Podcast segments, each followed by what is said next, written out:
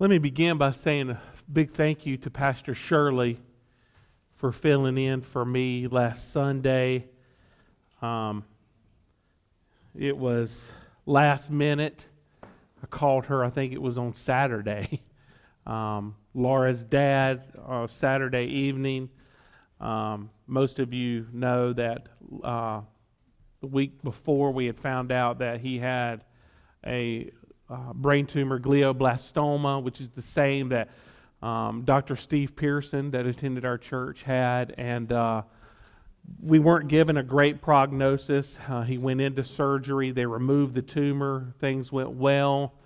Um, Saturday, Laura went to visit with him, and while she was sitting there, she'd been there maybe 15 minutes, and they were talking, and he started to complain, saying his head was hurting pretty bad and uh, he's not the type of person that would take pain medicine and he was getting ready to call for pain medicine. And as as this was taking place he just became unconscious.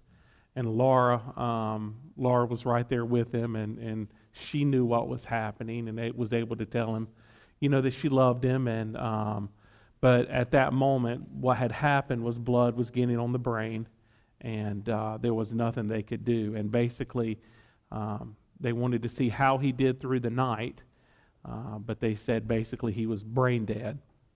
And so Sunday morning, last Sunday, uh, I believe it was at 11, uh, 1136 um, is when he officially passed away. So I had called Shirley that Saturday night and said, Shirley, I need you again. um, and she willingly stepped up. Same with Glenn on Wednesday. I had Thomas contact Glenn, and Glenn just stepped right in. And uh, to be able to have that in the church is a blessing, um, and I am thankful that we have that. So thank you all for for being willing. And I heard that um, Pastor Shirley did a fantastic job, and that um, Shirley, now you know you're not after my job. I hope, right? oh.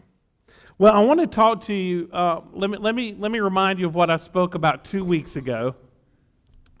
And that was just the unordinary faithfulness of God. And, church, please hear me in this that God is faithful. If there's anything that we have observed in our family over the past three years, it is the fact that God is faithful. Um, I mean, even even when your loved one um, passes away, and many of you have been in situations like this, and you almost feel numb to the situation, you know, uh, and you're just like, man, what is going on? I don't understand why I'm feeling numb. and don't have many feelings. I think that that is when when Scripture says that the peace of God surpasses all understanding I think that's what it's referring to the fact that God's grace comes over you so much that you can't even understand how you're able to operate um, in a good manner, and it's only because of the grace of God. And I have seen the faithfulness of God in that over these past three years. And that's what I shared with you two weeks ago. And, and I would continue to say to you that even during this week, that God has been faithful. He is a faithful God. Does that mean that we ha- don't have questions? No. I mean, cer- certainly you always have questions, but even in the midst of the questions, you know that God is faithful and He understands what you're going through and why you're feeling the way that you feel. So, with that being said, I want to share with you today about the unordinary forgiveness of God. Okay? Uh, so I shared with you on the Wednesday, so it would have been a week and a half ago when we found out that um, my father in law had a brain tumor. It was on a Wednesday night. I was sharing with you that um, I really needed to go in and, and share the gospel with James and, and um, let him know that God loves him and had that opportunity to, to share the gospel with him. And and one of the main things that Laura and I both wanted him to know was that God would forgive him and that God does forgive him if he just puts his trust in, in the Lord. And we have that peace that he did that. And I mean, we just had some uh, amazing time there together. And then, even, I mean, he and I spoke one on one, and then afterwards, um, the chaplain came in and also had a conversation with him. And, uh, you know, it's like I shared at his funeral that it doesn't matter when you come to the Lord, that God offers his forgiveness to us at all points of our life, and we just need to reach out and accept that.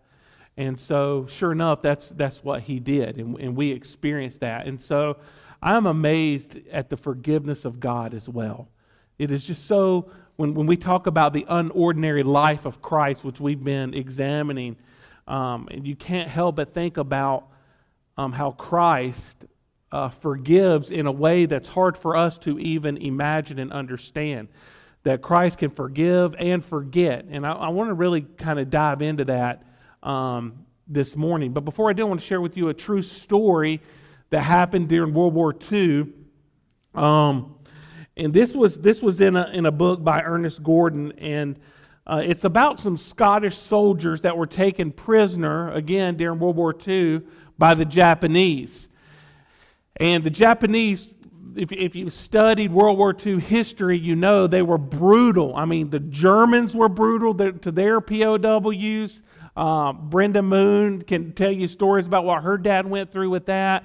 Um, the Japanese were brutal with, what, uh, with, with their POWs.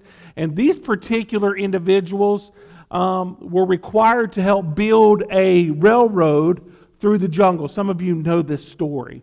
Okay, they had to build railroad through um, through the jungle, and so they were given certain tools to help them to accomplish this task. And so these particular Scottish soldiers were out in the jungle, and and they had just finished up for the day, and they were coming back in, and they had certain points where they had to do a what was called a tool check. And so basically, what that meant was, is if you had a shovel or another type of tool, when you get to this check, they would count all the shovels and all the different tools to make sure that none of them were missing because they figured, the Japanese figured that if you were you if you had stolen one of the tools, you could use that to try to escape out of the out of the POW camp. So they're coming through the jungle, they're walking, they come to their first um, place where they have to do a tool count, and lo and behold, there is a shovel missing. Okay? And the particular uh, person over uh, the Japanese army out there was irate and he was fussing, wanting to know where the shovel was from. And he pulled out a gun and he said, If you don't tell me where the shovel's at, I'm going to shoot every one of you until you tell me. Okay? And so nobody stepped up, and he was getting ready to go up and shoot one of the prisoners, and suddenly a man stepped forward and said, It was me. I hid the shovel. Okay? Well, the man, the Japanese soldier, took another shovel and just beat the man to death. Okay? And then they went on down the line. And they came to their second tool check. And when they got there, they realized that all the tools were there. That the Japanese had made a mistake on the count the previous time. That they originally had all the tools then. But because of that mistake, and because the Japanese soldier was going to kill all the men, one man stepped up and sacrificed his life on behalf of all the others so the others could live. Now, you hear stories like that, and what does it remind you of? Of Christ, right? I mean, it reminds you of Christ, the innocent one, the one with no sin, stepping up and being sacrificed on our behalf. On our behalf. And so, what amazes me about this World War II story is what happened afterwards. Suddenly, all these Scottish soldiers started thinking, man, this guy died so that I wouldn't have to die. This man stepped up. He was innocent, yet he stepped up, and it began to transform those men to where they no longer hated the Japanese. They began to want to forgive them. And whenever the Allies came in to liberate their camp, it is said that they lined up all of the POWs. So all these Scottish soldiers were standing there. They said that they looked just like human skeletons standing there. And it said they did not want to retaliate upon their Japanese captors because of what had happened with that one man giving his life. Instead, they wanted to forgive. That is the power of forgiveness. It will transform individuals and situations. And that's what Christ has done for us. But it's also what Christ calls us to.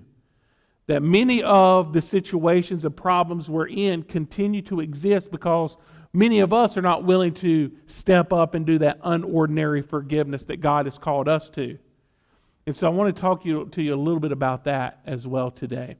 All right, I want you to look in your uh, Bible to First John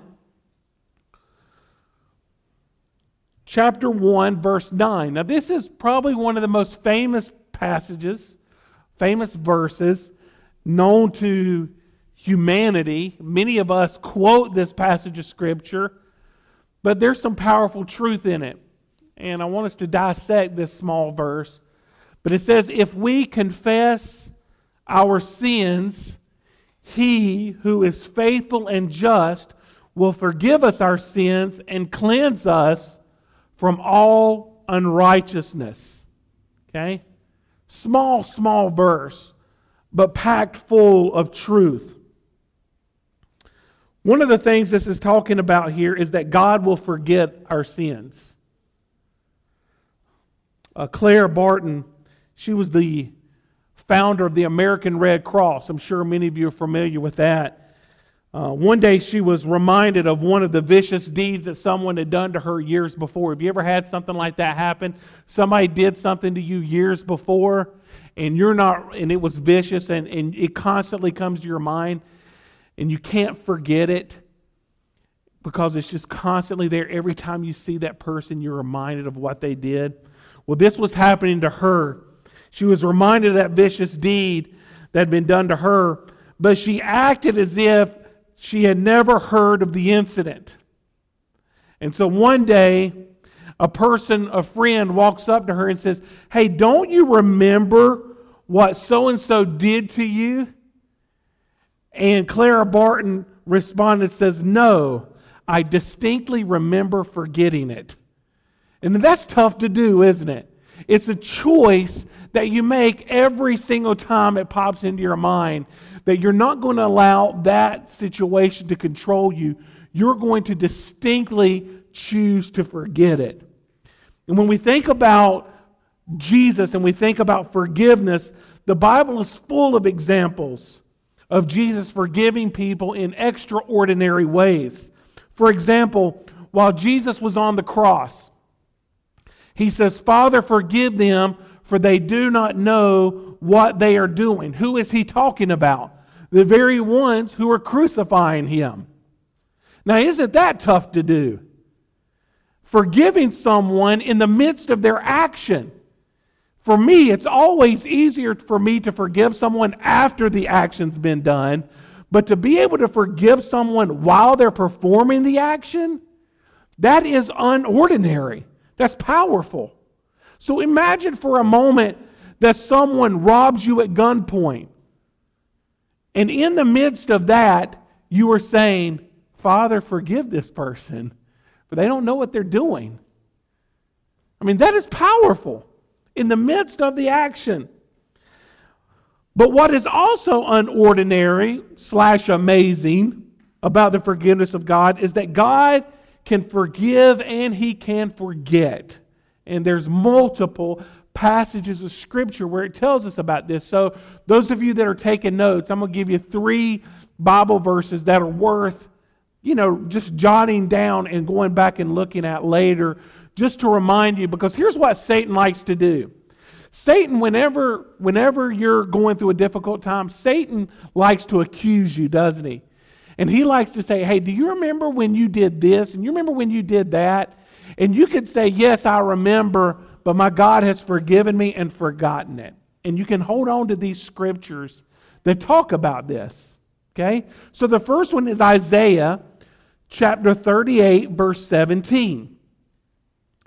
And he says, For you have cast all my cares behind you. In other words, all your cares are behind God. He's not, he's not looking at them anymore. Isaiah 43, verse 25 says, I, I am he who blots out your transgressions for my own sake. He blots them out. And I love, I mean, that's worth studying for his own sake. That tells you how bad our sin is, that it bothers God, that he blots it out so it doesn't bother him anymore. And then Hebrews chapter 10, verse 17, which is one of the most powerful. It says, I will remember their sins and their lawless deeds no more. No more will God remember them. Isn't that good news? I mean, that's what gospel means, is, is good news. Now, we have a little problem, though. We have to confess that we have sin in our life in order to get that forgiveness, right? We have to confess that. Uh, that's what 1 John 1 9 says that if we confess our sins, he is faithful and just. There was a Sunday school teacher working with small children, and the Sunday school teacher asked these kids, she said, Can anyone tell me what you must do before you can obtain forgiveness of sins? And one little boy raised his hand. He said, I can tell you what you have to do in order to get forgiveness of sins. And the teacher said, Well, well what's your answer? He said, You have to sin. now, that's true, but that's not quite the answer she was looking for, right? Um, the truth is, Scripture teaches us that we have all sinned and we all fall short of the glory of God. Okay? But what First John chapter 1 verse 9 says is that we have to confess that sin. Okay? We have to say, "Hey, Lord, I am a sinner. I have messed up." Okay? I have been affected by sin. And we have to confess that and say, "Lord, forgive me." And so the Bible teaches us that we must confess. And what this means is that we must acknowledge that we have sinned and we can't make excuses. Listen, we're good at making excuses with our sin, aren't we? So whenever we do something wrong, what's the first thing we like to do? Blame someone else for the reason that we did what we did, correct? We want to make an excuse. We want to say, hey, you know what? Yes, I was wrong, but here's why I did what I did. Okay? And that's making an excuse. That's not asking God for forgiveness. That's saying, hey, God, you know, I did wrong, but, but God, you know why I did wrong. Please excuse that. Okay, C.S. Lewis, many of you are familiar with C.S. Lewis, right? He wrote a, a, a pretty good paragraph. I want to read it to you where he makes this distinction between asking for forgiveness and asking for God to excuse us. So, this is what he says. He writes, I find that when I think I am asking God to forgive me, I am often in reality asking Him to do something quite different. I am asking Him not to forgive me, but to excuse me. But there is all the difference in the world between forgiving and excusing. Forgiveness says, Yes, you have done this thing, but I accept your apology. I will never hold it against you, and everything between us two will be exactly as it was before. But excusing says, I see that you couldn't help it or didn't mean it. You weren't really to blame. If one was not really to blame, then there's nothing to forgive. In that sense, forgiveness and excusing are almost opposites. When I read that, that cuts deep because I'm so tempted to say, God, I handled myself in a sinful way in this situation, but here's why I did it. And I want to blame it on the other person. And when we break that down, what we're basically saying is, whether we realize it or not, Lord, I really don't need your forgiveness. I just need you to excuse me for an action that I did. We are called to confess our sins, not to make excuses for our sins. We have to confess it. Several passages of scripture I'm going to share with you. Uh, first one, Psalm 32, verse 5. It says, Then I acknowledged my sin to you, and I did not hide my iniquity. I said, I will confess my transgressions to the Lord, and you forgave the guilt of my sin. Proverbs 28, verse 13. No one who conceals transgressions will prosper. There you go. I mean, I could just, I'm going to stop there for a moment. You want to know what it takes to succeed in life, and that's what everybody wants to know. You want to know what it takes to succeed and to prosper? Listen to this no one who conceals their transgressions will prosper, but one who confesses and forsakes them will obtain mercy. And then Jeremiah chapter 3, verse 13. Only acknowledge your guilt that you have rebelled against the Lord your God and scattered your favors among strangers under every green tree and have not obeyed my voice, says the Lord. There again, he's saying, just acknowledge it. I mean, I wonder if God ever looks at us in modern times and says, hey, folks, just acknowledge that you're a sinful people. Just acknowledge it and say, I am sinful and I need a Savior. Because that's basically what he was saying in Jeremiah. So at the end of 1 John chapter 1 verse 9, we're told that God does something pretty extraordinary. It says that he cleanses us from all unrighteousness. So once we get to the point of saying, "Hey, listen, I am a sinner," if we confess that to God, then God takes the next step and it says that he'll cleanse us from all unrighteousness. And this is such a powerful promise because it's basically saying that God is going to wash us and make us clean. And when we stand before God Almighty, the Father, He is not going to see our sins. He's going to, be, he's going to see the blood of Christ that cleansed us from our sins. Okay? There's a powerful story about um, a doctor Ignaz Philipp in 1818. He was um, born into a world of dying women. The finest hospitals lost one out of six mothers to something that was known as childbed fever. Okay? A doctor's daily routine consisted of this. Early in the morning, the doctor would get up and he began in the dissecting room where he performed autopsies on the women who had just died that, that previous day. So he would do the autopsy, and from there, he made his way to the hospital to examine expectant mothers. Okay? And without ever pausing to wash his hands. Now, does that gross y'all out now? Isn't that horrible? Okay? The doctor, okay, Dr. Ignaz Philipp, was the first man in history, this was in 1818, first man in history to associate such examinations with the result of infection and death. So his own practice was to wash with a chlorine solution after, after 11 years in the delivery of 8,537 babies, he lost only 184. So that's about 1 in 50.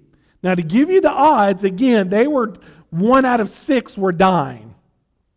But now you have 1 out of 50, only because he would do one simple thing, which was to wash his hands.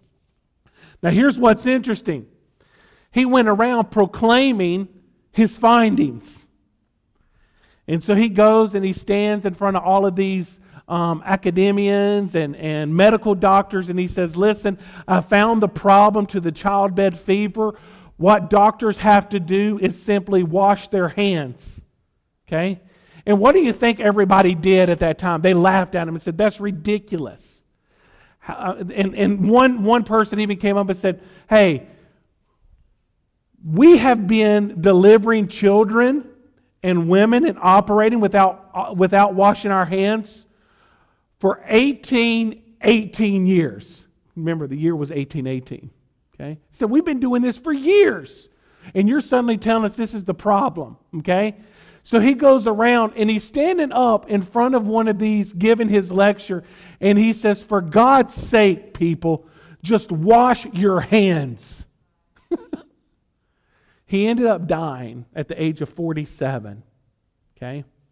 And people continued to laugh at his face when he would tell them that all they had to do was wash their hands. And people continued just to rebel against it. Christ tells us that it's not just our hands that need to be washed, it's our hearts and our souls. King David says, Give us clean hands. but Christ says he wants to cleanse us entirely. Entirely. I mean, you could almost hear Christ saying, Please, for God's sake, let me wash you. You can hear Christ saying that. For God's sake, please, let me wash you. While people sit back and they laugh at Christ, telling them that He knows what will cleanse them from their sin and the infection of sin. And He knows what will cleanse them from death. Do you hear me, church? He knows what will cleanse them. And people continually laugh at Christ and they laugh and they laugh as if that's not going to fix the problem. In church, hear me. Scripture teaches that the cleansing of Christ fixes the problem of sin that we all have. It fixes it, church. It's for that reason, when I stand before you as your pastor, I can tell you that when we pass from this world, we do not cease to exist. We go to step into eternity. And for those who have been washed in the blood of Christ, you step into a glorious eternity with Christ forever. Let's pray together. Father, no doubt we need your cleansing touch. Lord, as we close this service, I pray, Lord, that if you're speaking to someone here this morning that sees a need for the cleansing of Christ in their life, that they will respond to your call. Lord, I pray that they'll reach out to you, ask for your forgiveness, seek your salvation. And Lord, I pray that they'll experience the cleansing power of the blood of Christ. For we are sinners, Lord, we confess that. Forgive us and cleanse us from all our unrighteousness. In Christ's name I pray. Amen. If you're here this morning and you're thinking to yourself, you know, I just need to go and pray to God and say, God, I realize I'm not perfect. I confess that I am a sinner. I want to invite you to come and pray. I'll be happy to pray with you up here at the altar. Um, but I want to give you that opportunity to experience the cleansing blood of Christ in your life. So as we sing this song, if everyone would just please stand. And if you want to make your way forward, I'll be here to pray with you and I'll be happy to lead you in that prayer.